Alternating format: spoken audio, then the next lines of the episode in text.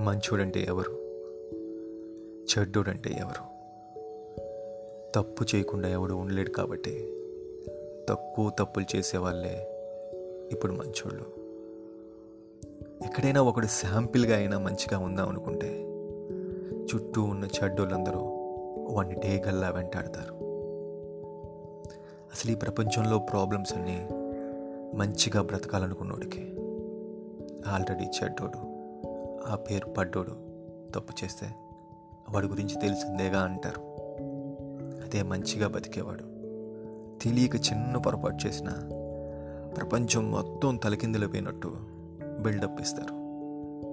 గుర్తుపెట్టుకోండి మంచోడనేది ట్యాగ్లైన్ మాత్రమే. అది వినేటప్పుడు బాగానే ఉంటుంది. కానీ మోసేటప్పుడే దాని బరువు ఏంటో తెలుస్తుంది.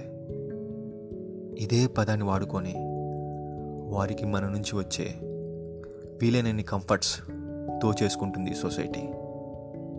పైగా ఆ పేరు నిలబెట్టుకోవాలనే టెన్షన్ భయం నిరంతరం వెంటాడుతూ ఉంటాయి.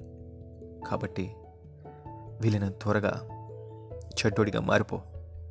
అట్లీస్ట్ ఆ నేమ్ పడేంత వరకైనా కాసిన్ని బ్యాడ్ థింగ్స్ చేసే. ఆ తర్వాత నీ లైఫ్ నీకు నచ్చినట్టు బ్రతికేయచ్చు.